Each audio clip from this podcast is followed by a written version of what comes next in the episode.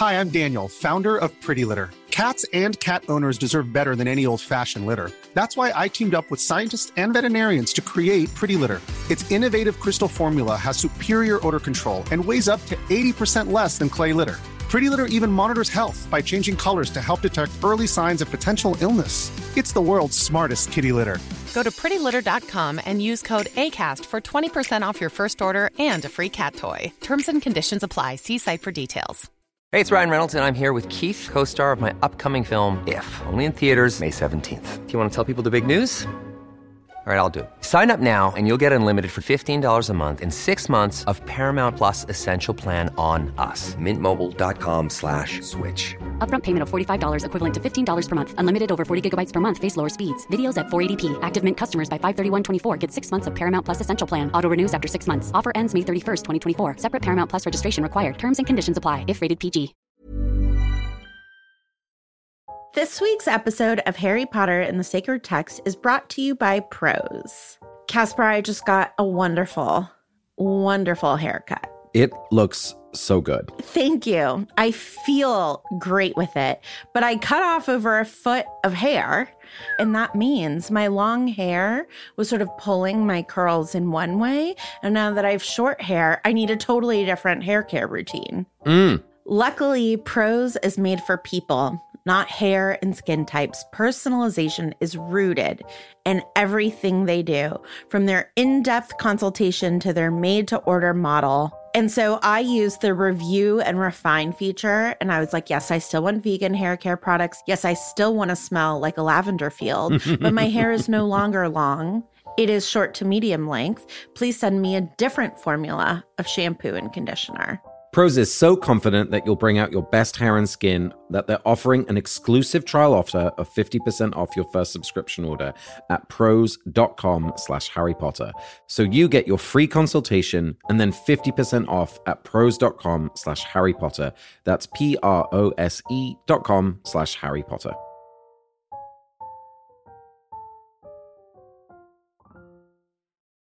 Chapter 17 Cat, Rat, and Dog. Harry's mind had gone blank with shock.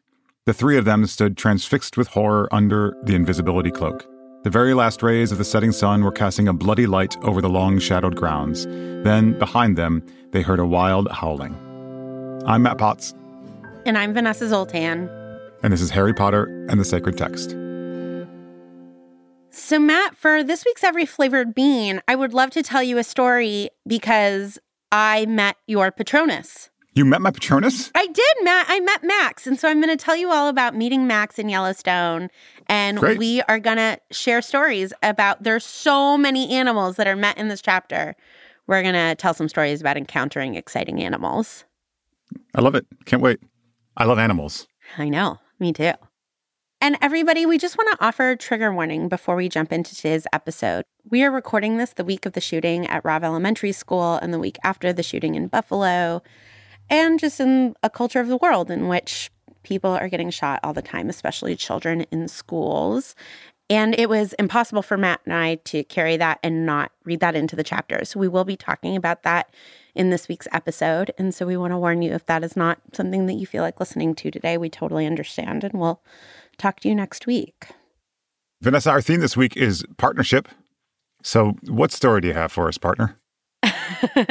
this was so fun to think about because I realized that I think of so many people as my partners in various parts of my life. And I'm going to tell a story today about one of my favorite people, my friend Dana Greer. Dana and I worked together for seven years at an education nonprofit in New York. And she and I had very similar jobs. We were together constantly. We traveled all over the country together. We were very close and still are very close. I talk to her weekly at least. And I've told this beginning part of the story on the podcast before. I was almost as low at this organization that you could get.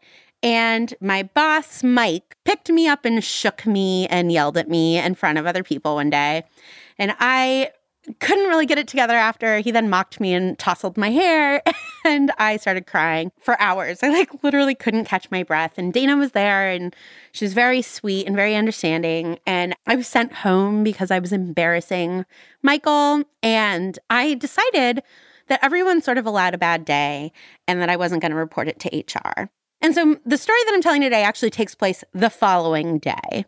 And so the following day, I wake up in the morning and I'm going to go to work and I'm going to be fine, I've decided. And it was my job. We were running a conference and it was my job to sit in the back of this conference breakout room and make sure that everybody had everything they needed. If the faculty needed help with anything, technology wise, someone forgot a pen, that was my job in this room, is just to sit there and make sure everything ran smoothly. And so I, am setting up the room and I get a call from Dana, and Dana says, Take attendance in your session today. And I was like, That's why? Like, that is not one of the things we do. We don't take attendance. This is an optional conference. Like, there's nothing to take attendance for. And she was like, I just overheard Michael Moore saying to my boss, to Dana's boss, Dreama, that if you don't take attendance today, he's going to fire you. And I was like, What? okay. And she was like, I can't really talk. We'll talk later. She hung up. I took attendance. Michael came to this session to sort of supervise me, and he was clearly frustrated that I was taking attendance. and it was while sitting in the back of the room at that session that I was like, oh, I have to report this to HR. This man is embarrassed by the way that he treated me and is going to try to find an excuse to fire me. And it was because of the information that Dana gave me that I made that decision. Well, as soon as I reported it to HR, Dana got called in by her boss and was reprimanded for telling me what she had overheard. And I was on the other side of the store, so I overheard the conversation in which Dana said, First of all, Mike said this in front of me, and so if he didn't want me to know, he shouldn't have said it within earshot. Second of all, and this is the key thing, my loyalty is to Vanessa, not to Mike. And that was it. And this had all sorts of consequences. Dana and I essentially got sent to the Siberia of the organization and were pushed out. And I can't tell you, obviously, this won't surprise anyone, how much that meant to me. That A, that Dana told me, because otherwise I would have been blindsided and it would have looked retaliatory that I was reporting it to HR, right? Like her calling me really saved me.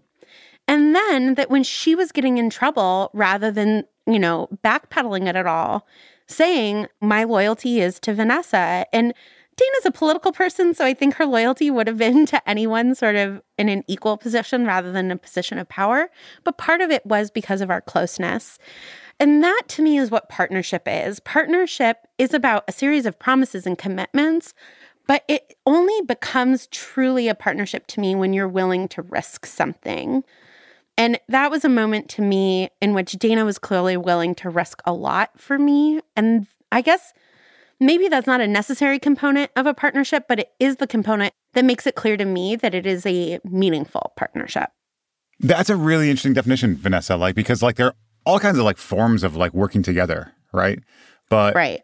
What you've indicated is unique about partnership is that there's a deeper kind of loyalty. Like there's a there's more at stake and more put at risk, like you said, right? Like there's all kinds of ways that people work together, but you can work with someone or even support someone without actually putting yourself on the line. But what Dana did for you was really like put herself on the line, and that signals something something deeper, a more committed sort of loyalty, which yeah, partnership seems like a pretty good name for. And we definitely see that partnership in the trio to just like the nth yeah. degree in this chapter, right? Yeah.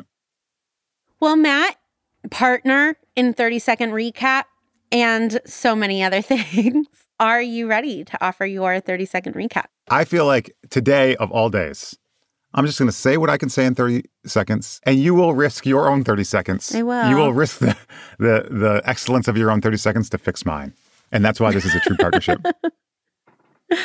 okay, Matt, on your mark, get set, go. So they're walking away from the from Hagrid's hut, and they're very upset, and they can't believe what just happened. And then and then uh, Crookshank shows up, and Crookshank's attacking, and then uh, and then Scabbers and, and the dog comes, and the dog grabs Ron and takes Ron to the tree, and and Ron's leg is broken, and and goes. They go in the tree, and Crookshank says, "Here's how you get in the tree," and pushes the thing, and everything stops beating everybody up, and they go in, and they follow, and they get to the Shrieking Shack, and there's a the, they go upstairs, and and and Ron's there, and Sirius Black is there, and Lupin's there, and it's not what they think, and and Harry, Harry almost kills him, but he doesn't. Oh my gosh, that. I, that boy, and it's not what they think. it's not what they think. Boy, I I ran out of time really quickly in that. I I thought I'd spend a lot of time just reflecting upon the moral decision that Harry was faced with in that moment. It turns out 30 seconds is not enough time to really reflect upon that. Or No, or is it, partner? is it? well, we'll see. Okay. Are you ready, Vanessa? I am. Three, two, one, go. So I think what's appropriate is for us to reflect on the moral decision that Harry has to make here. And that is whether or not he should kill Sirius Black. This is the man who he thinks is responsible for killing his parents. This is the man who stabbed the fat lady and who slashed at Ron's sheets. This is a violent man who was willing to kill seven people just to make his own escape. And Harry now has the chance for that revenge. And so he is looking at Sirius and he is deciding whether or not to go for the attack. And he just can't get himself to do it. Because of Crookshanks? Is it because of Crookshanks? It might be because of Crookshanks. Matt, I would like to start this conversation with something I wrote down, which is these poor children. These kids have just overheard a beloved animal have its head chopped off. And then the trauma just like keeps on coming. Ron gets like violently pulled into the Whomping Willow. There is a thunderous crack, which is the sound of his leg breaking. And then Hermione and Harry get beat up on their way into following Ron. They are then in a terrifying situation with who they believe to be a convicted murderer. Harry has to confront the death of his parents while Ron and Hermione are afraid that their best friend is about to get killed. They're 13.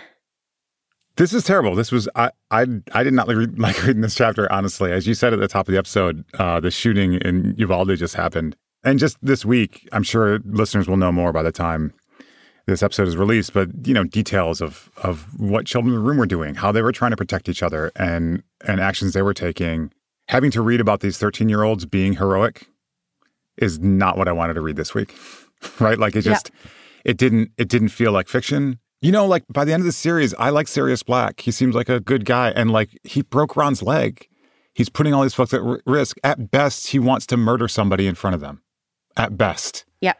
right? Like th- just the whole thing. Just it. It was hard to read. I mean, everything's hard to do these days. I think, honestly, in the in the wake of in the wake of the shooting. But reading this and reading how this chapter kind of glorifies the heroism of these children, and it does. I mean, around their partnership. I mean, they they show the kind of loyalty that you described as constituting partnership. And I think described well in your story, right? But like they risk for each other. Like they chase after Ron and go into the Whomping Willow because he's at risk. They go into the Shrieking Shack. Harry and Ron and Hermione fight Sirius Black and get the wands away. Like they are, they are willing to be heroic in that Gryffindor way. And maybe it's my own fault, but two weeks ago, I think reading this, I would have been like, "Oh, this is a story, and these are these kids, and this is Harry Potter." And this week, it's just, it just feels. I don't want to have, see children put in that situation ever, and even seeing them put in this situation fictionally in this chapter just felt hard to read. Yeah. And, you know, we've spent so much time this season talking about the structural failures that means that these fights land on the shoulders of these kids. And Lupin shows up, but why didn't Lupin alert Dumbledore, right? Like, again, there's just this irresponsible lack of thought on behalf of the adults in this chapter that, again, just seems so reminiscent of the world that we're living in with, you know, Ted Cruz being unwilling to admit that guns are the problem in this situation. And in fact, attempting to make schools even more dangerous by wanting to make it so there's only one egress in and out of a school, which Yeah. would be a nightmare in the case of a fire.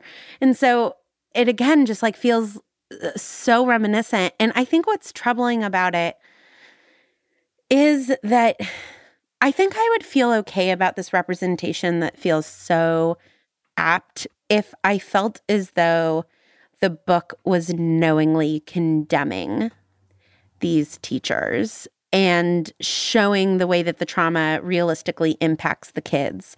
But it it does. It feels like it's glorifying the kids' heroism when really these kinds of partnerships shouldn't have to exist.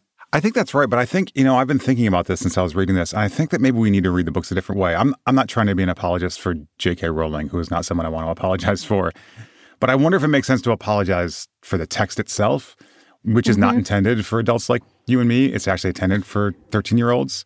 And maybe, yeah. you know, that in 1996, there was an awful mass shooting at an elementary school in Stirling, Scotland. I think 16 children were killed in that shooting.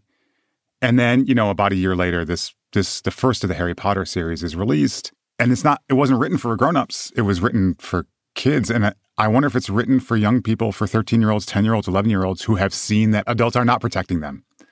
And so the story that that is given to these people who should not have to be heroes is maybe we can be heroes. What would it look like if we would save ourselves instead of adults saving us? And when I think about it that way, then you're right, adults should be taking care of them. But the manifest fact is that in this country, at least, adults are not taking care of them. So if children want to read books where they are strong enough to take care of themselves, I get it, man. like I I understand, right? I mean, if this is the fantasy that is more believable than the reality, that children can be heroes and save themselves from the evil around them. Maybe this is why the book speaks to young people. I'm really grateful for that reframe for its own sake, but also because it invites me to read the text in a different way, which is I'm one of the adults now, right? When I first yeah. read these books, I was 18, 19, 20. And so I was older than the kids, but I I was definitely closer to the kids' age than like a Dumbledore. And now it's actually really helpful to see myself reflected in a Lupin. How many times do I fly into a situation assuming that I'm enough when really what I should be doing is ringing alarm bells loudly? How many yeah. times have I failed children in this exact way, threatened or done something inappropriate in front of one of them, or not taken enough care about how I do something because there is a child present? And so I think that the call is to see myself in these incredibly flawed adults and yeah. learn from them. Yeah.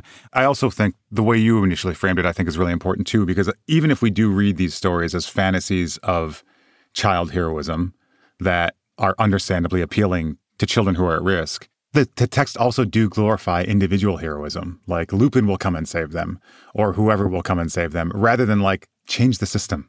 Right? Yeah. And what did happen in the UK and what has happened in many other places, Australia and New Zealand and other places, is that systems were changed but the heroism which is lacking in our country is this refusal to to even entertain the question of subtly shifting the the most minor aspects of the system. And also the solutions that are lifted up as alternatives to systemic change usually have something to do with, oh, we need more people to be heroic. We need more people to right. act like fantasy heroes to prevent this kind of violence when the actual policy solutions are incredibly straightforward and known and just not done. Well, and what's so interesting to make this about partnership again, Matt, is that partnership is to a large extent about not being self serving, about saying, in this space, in this capacity, I consider your body to be part of my body. We are the same right now, right? And and Harry, Ron, and Hermione all do that for one another again and again in this chapter. They're saying if you hurt Ron, you're hurting me. If you're hurting Harry, you're hurting me. And I don't know what it is, but I see that as more possible for children than for adults. And I guess kids to some extent have less complicated or less nuanced things to risk, right? Like they have their whole lives to risk, but it's not like, you know, Dumbledore has to think about keeping Hogwarts open and having a good relationship with the Ministry of Magic and right whereas to kids there's just this this clarity of dementors are bad and shouldn't be on campus. And so I guess the thing that this is making me think about with partnership is which partnership do you want to prioritize? And I would say that Dumbledore's allegiance should be with the children. And instead, he has this complex web of partnerships that I can imagine him justifying as being in service of the children. But I think it it misses the point. Well, I think that one of the things that partnership assumes is that I am not sufficient to the task by myself, right? I mean, in some ways, there is heroism in this chapter. We've been talking about heroism, but after Ron gets his leg broken by Sirius Black in dog form and taken under the, the Whomping Willow and out to the Shrieking Shack, you know, Harry and Hermione chase after him. It is selfless, but it's also because they know that that Ron can't do it by himself, right? It's this awareness that this kind of individual heroism is insufficient, and that's why they chase after him, right? And they get the Shrieking Shack, and Sirius Black is in his person form, right? And they're struggling over the wands or whatever. Like Hermione just kicks kicks Sirius, right? Like kicks Sirius and helps Harry battle him and wrestle him. And Ron with his broken leg does too, despite all the pain. And again, it's because like they know that Harry, as much as a hero as he has been, can't do this on his own, right? And it seems like what haunts so much of the rest of, especially the adults' ideology in this book is the idea that one person can fix this, right? And that's even what is put on Harry from the beginning of the series. Mm-hmm. Like, you are the hero, one person can fix it. But what Harry comes to realize in this book and in each book progressively and at the end of the whole series is that, you know, the, the, the boy who lived is, is the community that forms around him and resists evil. It's not just him on his own. And so the the the beauty of the partnerships in this chapter and the fact that they are centered upon children, I think maybe one thing that children realize is that they're vulnerable. They know they're vulnerable because they're children. And and if you know you're vulnerable, then you know you need help. And that and you also know that your friends who are also vulnerable need help. And so you you help. right? And you work together and you don't expect the other person to be a hero. Um, and, you know, returning it to Robb Elementary School, what we see are children from these rooms who are at risk making phone calls and taking risks to try to help their classmates in those rooms. And then adults being cautious and waiting for heroes to show up and not doing enough to save the children in those rooms and legislators and all those other people not doing enough. So, I mean, again, like I see these books as speaking to speaking to children who who feel that adults do not keep them safe and the answer they have is that well we need to keep each other safe. There is not one single child hero superhero who's going to save us all. We need to save each other. And i think that is where the partnerships we see in this chapter show up. It's it's what's really beautiful about them. A moment that that reminds me of matt is when harry and hermione make it into the shrieking shack and see that it's sirius sirius says to them "Is i knew that you would come after your friend and it was very yeah. brave of you to not call for help and right, like that's an adult mindset as you laid it out of like, good for you, you could do it alone. And then right. Hermione hears someone below and she's yeah. like, I don't care what you think. Help! Help! We're up here. Right. And she's like, we didn't not call for help because we thought we could do it alone or because we were brave. We didn't call for help because of strategy. Like, yeah. It was too short a period of time. You were dragging Ron in. And so I love her rejection, like our brave Gryffindor, Hermione. Yeah. When Sirius is like, good for you for thinking you can do it alone. She's like, nah uh. God, now that you mention that, Vanessa, that's so smart. And actually, it points right to like the origin story of the whole series, which is, you know, Sirius and the Fidelius charm and him thinking that he could protect this family on his own because of that charm. Right. And then him feeling so the Fidelius charm being the secret keeper charm, right? That right. as long as one person knows where James and Lily and Harry are, nobody else can find out. And so the only way for uh, for people to be able to find them is that the secret keeper would have to tell. And Sirius, we don't know why, but Sirius hands that responsibility over to Peter and Peter yeah. Pettigrew, and maybe it was actually out of humility of like I yeah. can't do this, right? Like you do this, but it it's a dumb charm cuz two people yeah. should each right. know half or something. Yeah. And yeah, it's that isolation of Sirius being like whatever it is, right? Like Voldemort will come torture me because of my brother Remus, right? Like I guarantee you Sirius had a really good reason for handing that over to Peter Pettigrew. And yet we know that that just entirely backfires.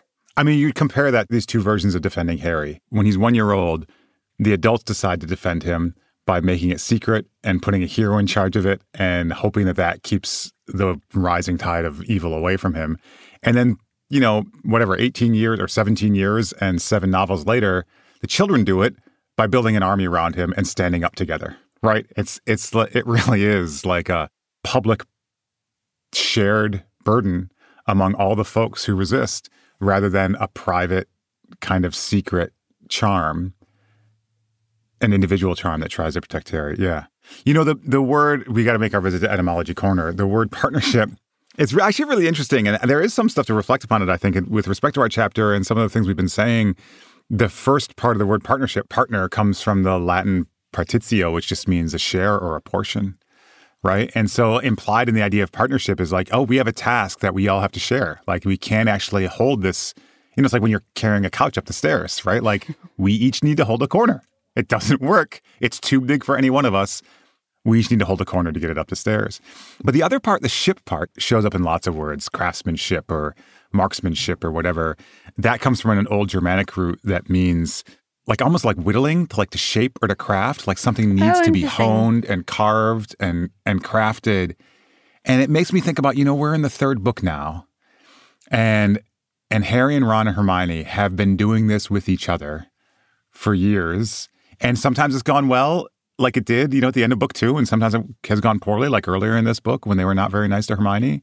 But they they are practiced at leaning on each other right? And and the idea that partnership is a practice that sharing your portion means being in relationship with each other giving giving to others and receiving from others and letting others take their share of the burden and then picking up the share of the of, of others burden. I mean we just talked about this in the last chapter. You can see ron and hermione coming back into this balance and like learning to carry each other again in an important way. And we see it here as well in this really climactic fight scene in the Shrieking Shack that these three are there for each other, but it didn't just come out of nowhere. They've been practicing this, they've been honing this craft, and they've been figuring out how to carry one another's burdens uh, for for a few years, and they're going to keep getting better at it and keep being tested in this way for several books to come.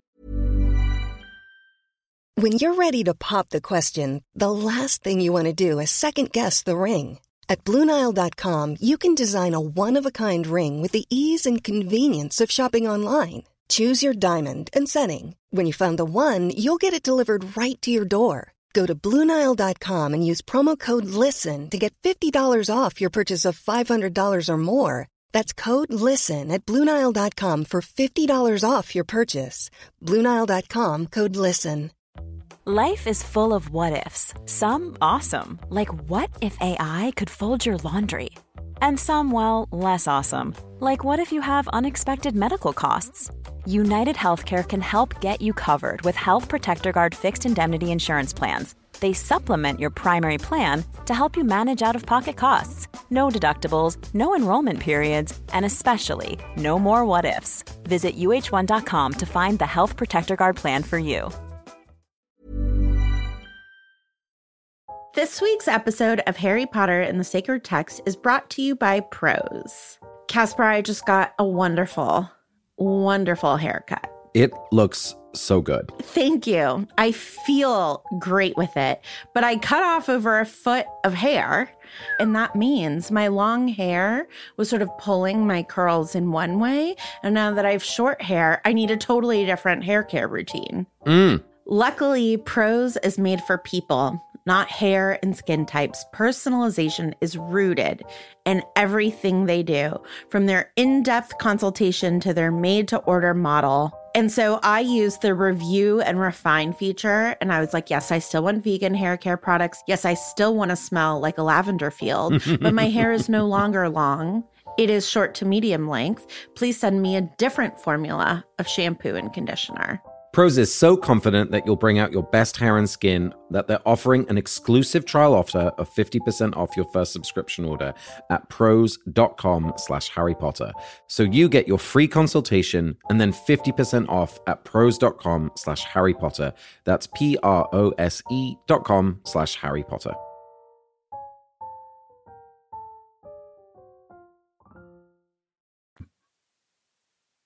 Matt, another moment where you see like a lack of partnership is when Hermione lets us know that she essentially figured out that Ru- Lupin was a werewolf from Snape's assignment that he gave to the kids on like the history of the werewolf and what a werewolf is. And what what is clear from that is that Snape is not a full partner to Lupin, right? Snape is willing to make the Wolfbane potion for Lupin. He's even willing to bring the Wolfbane potion to Lupin and kind of be a mensch about it. And yet he's not willing to agree with this apparent order from Dumbledore that we're not talking about the fact that Lupin is a werewolf. This is a dangerous world for werewolves. We are a sanctuary for werewolves here. And I, in theory, am like pro people staying open minded to breaking ranks with authority, right? Like, I don't want everyone to just follow one step. I want people to be thinking for themselves.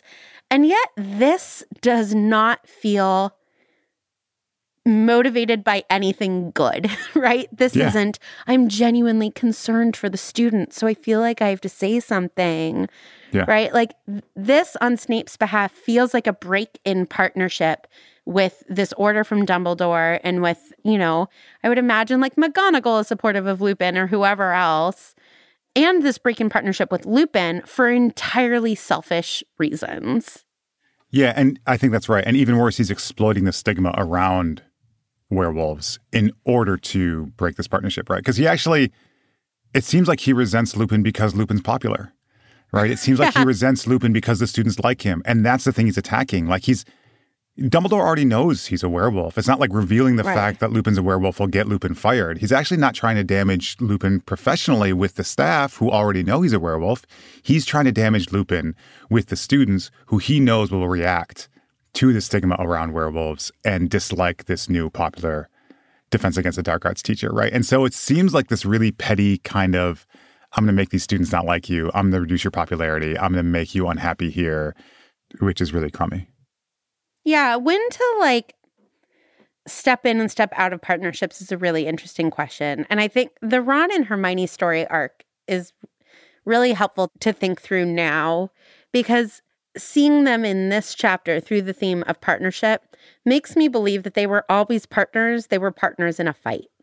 And if you would have asked Ron and Hermione, whatever, a month ago, are you friends? I bet they'd be like, no. But if you then were like, well, are you partners? I wonder if that word would have been like, well, yeah, if she needs me, I'll obviously be there for her, but I don't like her. Yeah. Right? It's like partner, it, is this different thing. And it's, Yeah. I'll stick with you even when I don't like you. And I'll, Yeah. it almost feels like there needs to be sort of a formal breakup and you're going to not let the fact that she turned in a broom be the thing. Yeah. And it's also, I mean, uh, I that's not what I was thinking you meant when you said partner partners in a fight. Although everything you said, I think, is is right. What I was thinking about when you said partners in a fight was just that like they have both decided that the thing they're doing together is fighting, and so. But you know what I mean, like that, and that, Yes, right? And that, like, and we are just going to do it, and until it's over, we're just going to fight, and right, like, and they're totally committed to it because that's what each of them need. They need to be on opposite sides of this thing, and so they're going to keep doing it. Oh, I love that because the opposite of love or liking isn't hate, it's indifference. Right. And neither of them are opting into indifference. They're like, if you're going to be mad at me, I'm going to be mad at you. There's like a matchedness. I love that yeah, point. Yeah. I mean, the other thing that your question about like when to enter and exit partnerships makes me think of is like Crookshanks plays such an interesting role in this chapter because when this chapter starts, Crookshanks is partners with two sets of people who are not partners with each other, right? Crookshanks, Crookshanks thinks of himself, if we can think of this magic cat as thinking to himself, he thinks of himself as a partner with Hermione and the trio, of course, right? Yeah. He also thinks of himself as a partner with Sirius Black. And in this chapter, it is because of Crookshanks that those separate partnerships become combined into a larger partnership, right? Like they are able to follow Ron and Sirius to the Shrieking Shack because Crookshanks lets them into the to the Whomping Willow. And we know we haven't talked about this yet. We're not sure what Harry would have done, whether he would have killed Sirius Black or not, if Crookshanks had not sat on top of Sirius's chest and and given rise to this moment of pause. But Crookshanks does. What we know is there is a moment of pause, and it's one that Crookshanks makes happen because Crookshanks is like, With no, his this is pause. with his pause, right? Like this is not. It's not give a moment of pause from his pause. Like it's it's like no, you are not enemies. You are partners, and mm-hmm. I am just going to help you realize that. Like it, like if the ship part of partnership is about crafting, like that partnership is something that has to be has to be carefully crafted and brought together and molded and shaped, eh, right? Like that's what Crookshanks has been doing for a few chapters, and the moment of crisis is now, and he is he is completing the final turns on this on this beautiful vase of partnership that he has been uh, molding. And he he has an enemy, right? He, he's also like trying to get Scabbers. That's right. He's breaking a partnership too, right? Because Ron thinks that he and Scabbers are partners, and and they're trying to be like, nope, actually, you have different partners. You don't realize. Okay, Matt, I feel like we have to talk about this Lupin Sirius reunion if we're going to talk Yeah. about partnership Okay. in this.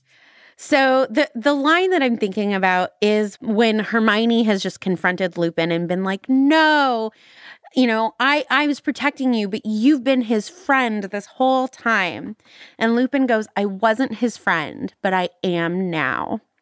And it it feels like Lupin is admitting I was disloyal to Sirius when I shouldn't have been, and I'm opting back into this partnership. I've realized that he and I were partners all along, and I just didn't know it, but I wasn't a good friend to him. Right? Like he failed as a friend, but they were always on the same side. Hmm. Does that make sense? Yeah. Even though they didn't know it. I think that's a great question and like a, a really interesting formulation because, yeah, I, I hadn't thought of this before, but you're right. Like you can totally be at work on the same project without being friends with somebody, right? You can even be thinking you're at odds with each other. Like Lupin has thought he's been at odds with Black this whole time. Black has realized that they weren't at odds. So they've been actually working together as partners, even though they have been, at least from one direction, enemies. That's really perceptive, Vanessa.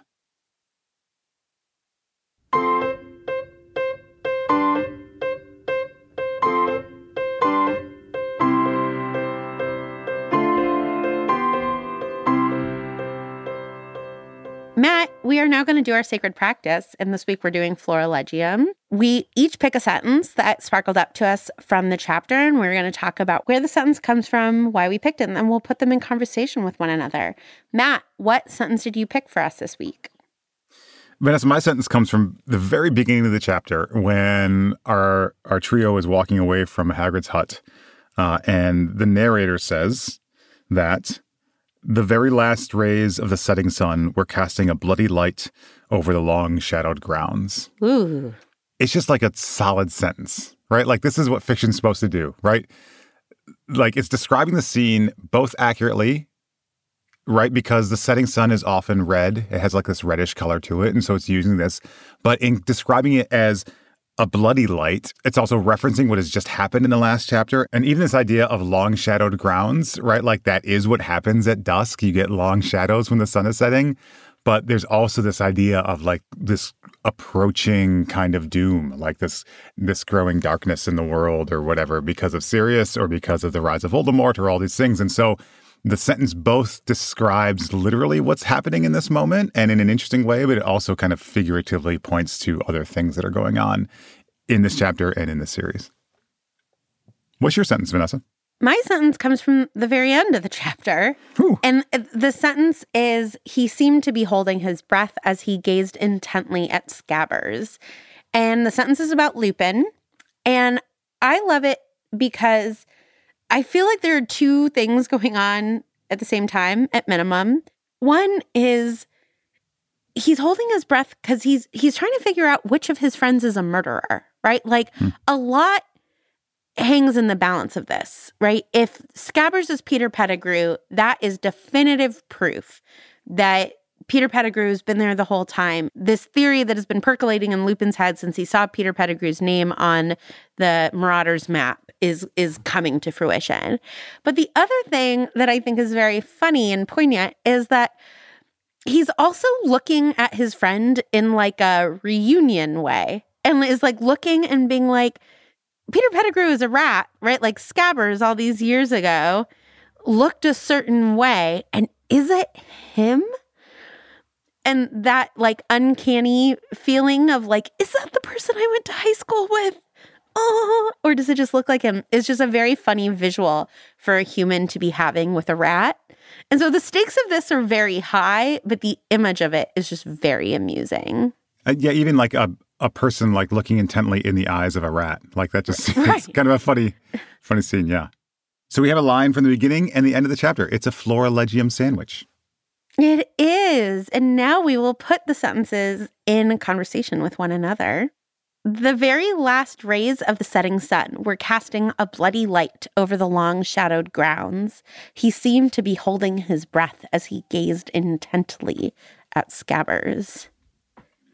Well, what's interesting here for me is that it relocates the scene, right? Like it draws, now this is happening on the grounds in the setting sun, and all the imagery of the blood red light and the long uh, shadows is placed on this moment of encounter between Lupin and Peter, which is, I mean, it doesn't really expose anything new in terms of the meaning, but it does, through the imagery, kind of raise the stakes and maybe shift the emotional content of that moment for me a little bit, right? Like it feels like, the, oh, this is the culmination of 13 years of anguish for Lupin or 13 years of whatever, like struggle with this moment in his past. There, yeah, there's something that intensifies the the affective content for Lupin, I think. Yeah, I often in fairy tales, right, like things end at sundown, right? Like I'm of course just thinking of the Disney versions, but like the little mermaid becomes a mermaid again at sundown, mm. like when the sun sets, some sort of like curse or whatever is over. And so uh, it's of course the scene isn't set with the setting sun because this isn't the end of the adventure, right? We know that in the next few chapters, there's just going to continue to be all this action. But I love the setting sun imagery to your point because it is the closing of a moment for Lupin and Scabbers, right? Yeah. Scabbers is finally going to be caught and Lupin is finally going to have this click into place. And I mean, when was the last time Peter Pettigrew, Lupin, and Sirius were all in the same place, right? They were such close yeah. friends and they're realizing we're all together. And so I love this reading where the setting sun yeah. signifies that like a big transition has happened and is ending. This would be enough for a big day, right? Like if the day ended here, Lupin could go home and be yeah. like, I had a wild day. Yeah. That's right. It also makes me think of Trelawney's prediction in the last chapter, right? This is also the beginning of nighttime. A night that will not, like dawn will not rise until the end of chapter seven, right? In the next book, Voldemort will physically and materially, somatically, bodily arise because of Peter Pettigrew. And things are going to get a lot darker in the next book. You know, people are going to start to die, not in memory, but in the actual plot of the books. So, like, night is falling, right? Like, that's another thing that's going on. And this is also maybe what Lupin is seeing, even if he doesn't realize he's seeing it in that moment. I mean, night is falling and the moon is rising, which is going to be the the other thing that happens for Lupin. Lupin, right? yeah, that's right. Yeah, yeah. Well, should we put these two sentences in another order? He seemed to be holding his breath as he gazed intently at Scabbers. The very last rays of the setting sun were casting a bloody light over the long shadowed grounds. Oh, I feel like this is something he sees like in Scabbers, like reflected in Scabbers' eyes, right? In his little rat eyes. Yeah, his beady little eyes.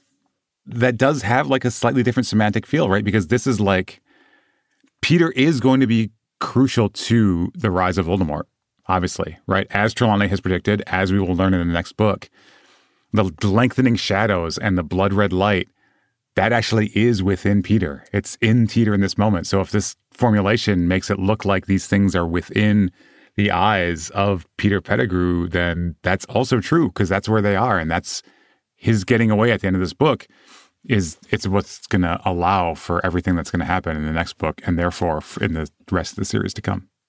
Yeah. It also makes me feel the like how time sensitive this is. Hmm. He's trying to figure out, right? He's looking intently at Scabbers, but the last rays of the setting sun are there, right? Like he doesn't have a lot of time to do this.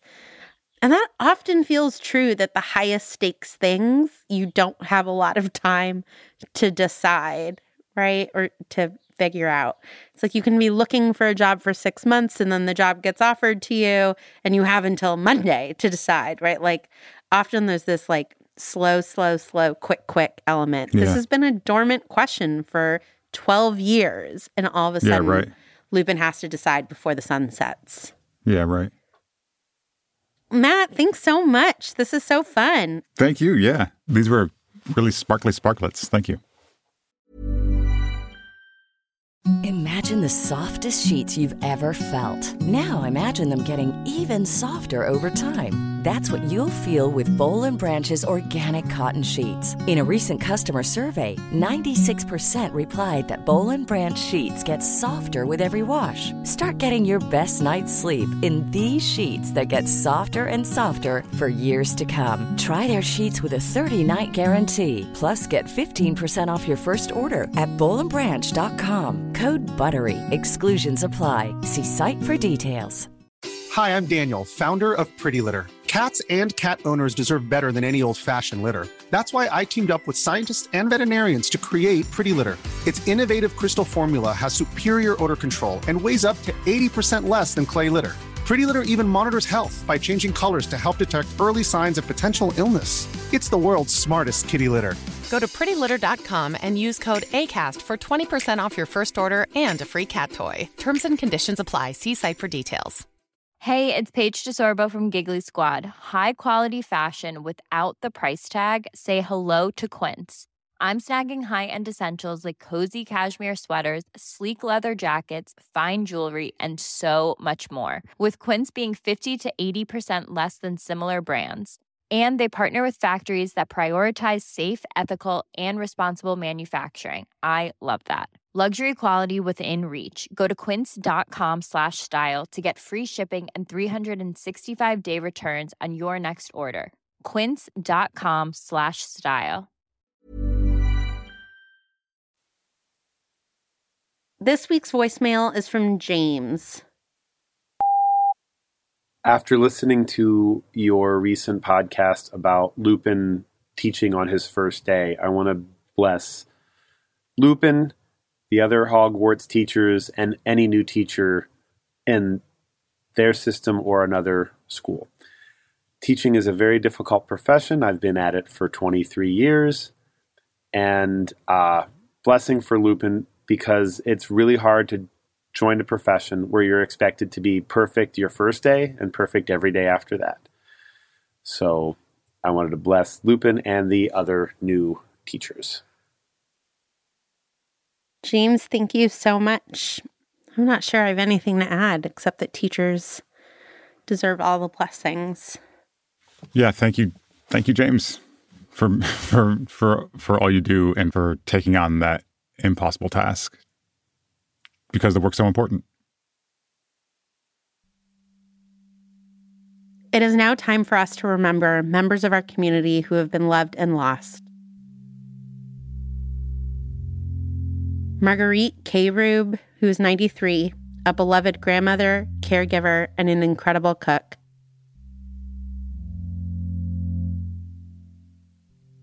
Holly Theobald, who is 46, a daughter, sister, and best ever friend.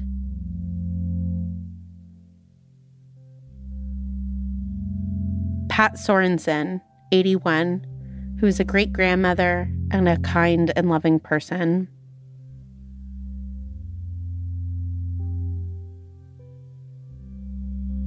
Chaya Yaduav, who is 69, a polio survivor, a great friend, and a true tzedakah.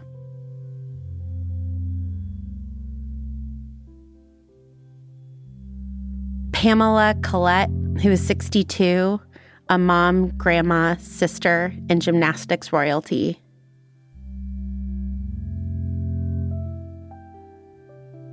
Vanessa Balzano, who was 42.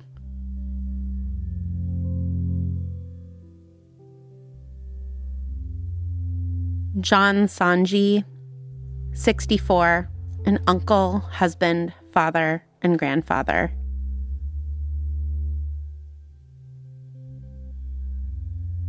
Courtney Brooke Allen, 31, butterfly, hummingbird, bright light, weaver, tender. Her memory is a blessing.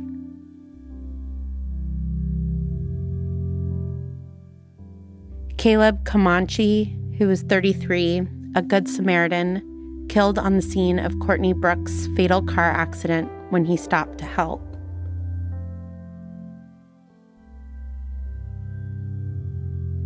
Florence Winton Flo Womack, who is 99, a computer for what is now NASA, a draftswoman, and a beloved sister. May their memories be a blessing to us all.